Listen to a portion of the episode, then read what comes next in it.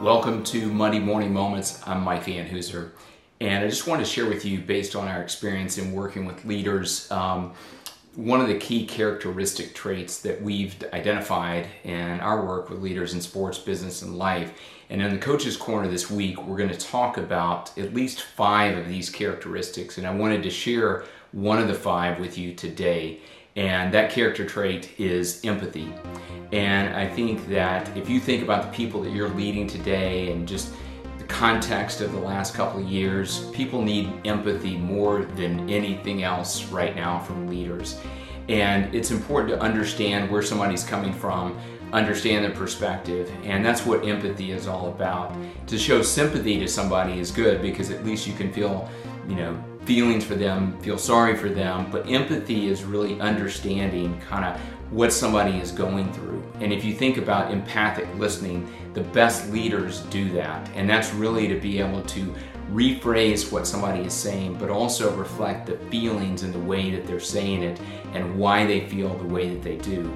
And that facilitates such great conversation, great collaboration, and also just great teamwork as well when you're empathically listening to somebody else and then you show true empathy for them.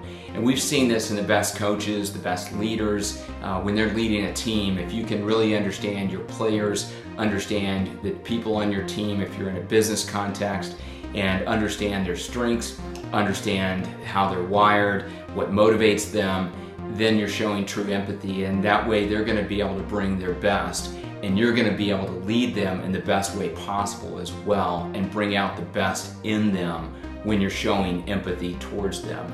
So, my key question for you as you start this week is how can you show more empathy for the people that you're leading, whether it be as a coach and if you're leading a team, uh, or in the context of business or some other aspect of life, your family?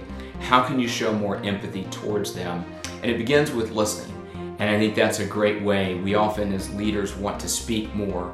But if we choose to listen more and listen effectively, and listen empathically, I think you'll find that that's going to be a much better approach to leadership and the things that you want to communicate and the impact that you want to make uh, in the lives of other people is going to be more well received when you're showing empathy. So, key question for you is how are you showing empathy and who can you show more empathy to this week?